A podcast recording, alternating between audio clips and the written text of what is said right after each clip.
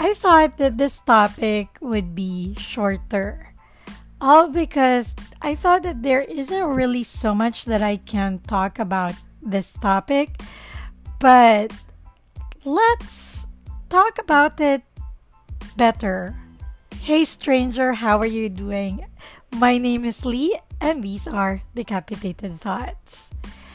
I've been called this term a bunch of time, and honestly, I've really learned not to care about what other people think of me, so it doesn't really hurt that much. And if you've been called this term, you don't have to be you don't have to feel bad or feel sorry or it, it's I don't think it's even a negative word. And I think it's okay to be one. Whether you're a woman or a man, it's okay to be a prude. So, what does a prude mean? Or who is a prude? By general definition, a prude is a person who is or claims to be easily shocked by matters relating to sex or nudity. Um, in Filipino, it has a sort of negative equivalent, which is maarte.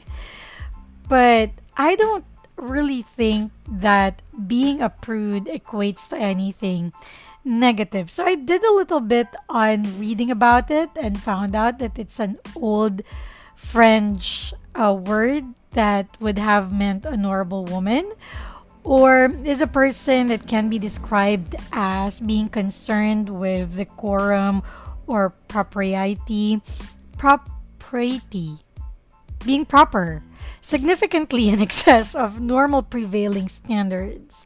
He or she may be perceived as being more uncomfortable than most with sexuality or nudity. Well, honestly, there's really nothing wrong with being proper or having proper decorum. Um, and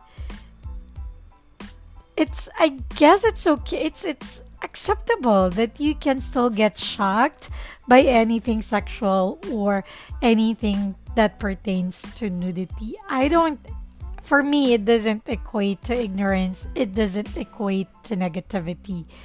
Really one person can be prude because of so many reasons. And I think the most, uh, the, the prevailing reason would have to be culture.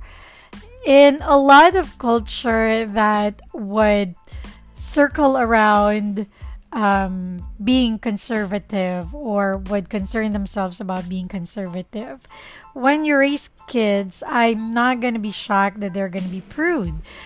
Um, because that's how it is. And being religious in some sort of way can also lead to raising kids who tend to be prude when they would grow up because it's just that they're not really used to talking about that. I mean, honestly, I don't talk to my mom about anything sexual. not even when I got married. I because it's just I'm not being prude. It's just really because that's not the way they have raised us. These kinds of things are things that you don't really talk about or joke about. Not that they're not fun. Um, on contrary, my parents are really fun, but it's just that these are the things that we don't really talk about. I don't really talk about these kinds of things to my cousins as well. So I only get to talk about these kinds of things to closest friends. And uh, that has a lot to do with the way that you were raised and the way that you were, um, the way that things were presented to you. I think I've mentioned in the last episode that we don't really have like a proper sex education here. So it's one of those little things that can really push you to becoming prude. Number two, maybe that person have had sexual trauma or trauma with nudity, um, and that led them ultimately to becoming a prude. Um, that's fine. Don't force people into something that you're comfortable and they're not comfortable with, especially that we don't know each other's story. So that person might have had that kind of story, you know, coming from abuse, um, and you don't really want to trigger anything at all. So don't go judging people. And third, consider this maybe that person who's acting like a prude is just not really interested in you. You know, I mean, I, I think every girl has a freaky side. Every girl has some sort of fantasy. And it will come out naturally if the person likes you. And I think even for guys, it's just that I don't know, guys. Um, guys who would send you inappropriate pictures would be just one of two things. It's either they're very comfortable about their sexuality, or they lack um, comfort in their sexuality that they have to prove something. Or maybe there's a third one. They're just really outright rude. Yeah, so it's it's either one of those three. But I think you know, you know what guys, you don't really need validation. Wait until we really want to see your magnum. Haha, your body part. I think we're gonna get there. No, I don't think. I know that you're gonna get there with that one person. You don't have to force your way in. Believe it or not, it's it feels better if that is organic. Um, it feels better when the other person is openly sharing with you these kinds of things. And I don't know. It it's more exciting that way. It kind of feels like if you you really are interested in me and and you made so much effort i'm gonna quote from that uh, taylor swift song um, girls can show you incredible things magic madness heaven sin but let them in their own time you don't have to to hurry them up. Now, if you can't really wait, there are a lot of other girls out there. I'm not saying that all girls are prude, but I'm just, you know, asking you to consider why they may be prude. And I think 80% of the time it's really the third reason. It's just that they're not really interested in you. Now, you know, I think when this kind of opinion comes from a girl that it's okay to be prude, um, I don't really get a lot of eyebrows raised, but nobody really talks about this topic. I think it's because girls are just really afraid of being tagged as one. And I think even with guys, there's a negative connotation with the word prude again, it doesn't equate to anything negative. And there's really nothing wrong if you're the proper kind of person. If that's really how you were raised, that's a part of you. Then, then if a guy likes you or if a girl likes you, they just have to accept it. They don't really have to force it. I believe that at some point of your relationship, you would make adjustments to it, you would make considerations to it, and you would show the other person something special that you don't really show other people. And I think when that time comes, it's more appreciated. For me, it's more appreciated. Um, honestly, when I receive inappropriate pictures, uh, it makes me giggle because I kind of feel like this guy has so much to prove. Maybe not to me, but to the world. And maybe he, he's thinking that, you know, if I can be big for one girl, then I don't really know.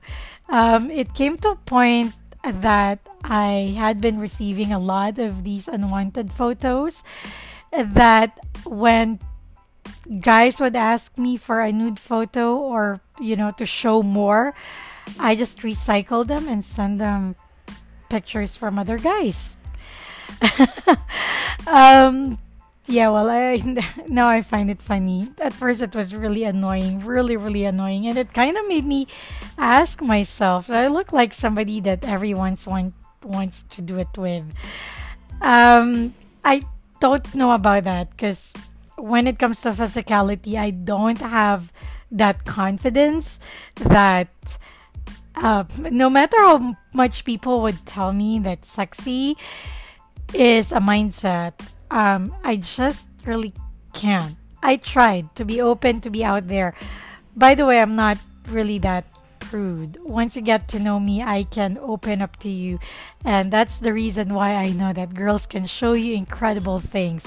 Because I am one of those women, I'm one of those girls who are like that. And I'm learning now that it's totally fine and it's totally okay. And if people can't deal with that, they're free to leave. I know it's, you know, sometimes you just really want to take them back in, especially if you really like them. But if you don't feel like it's time, it's okay to tell them that it's not yet time, that you're not yet comfortable. Believe it or not, if they like you, they'll stay and they'll be chivalrous about it. Chivalry's not dead, and I just have proven it the other week. And I really applaud this kid, and I would say this kid because he's younger than me. Um, and I salute him. Um, and now he's taking his time, and I'm, I'm really happy about that. So it's fine. If they like you, they like you, um, and they will be okay with your own timeline.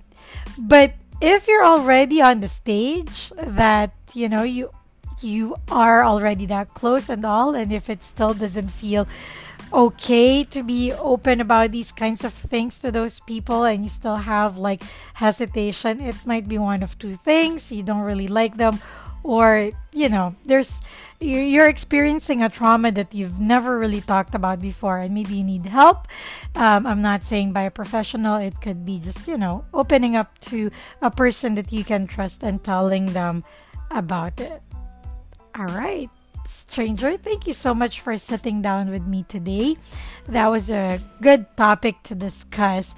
Um, stranger, I think you will be very interested in the next two topics that we'll have. It's two parts, and we're talk we're gonna talk about fantasies.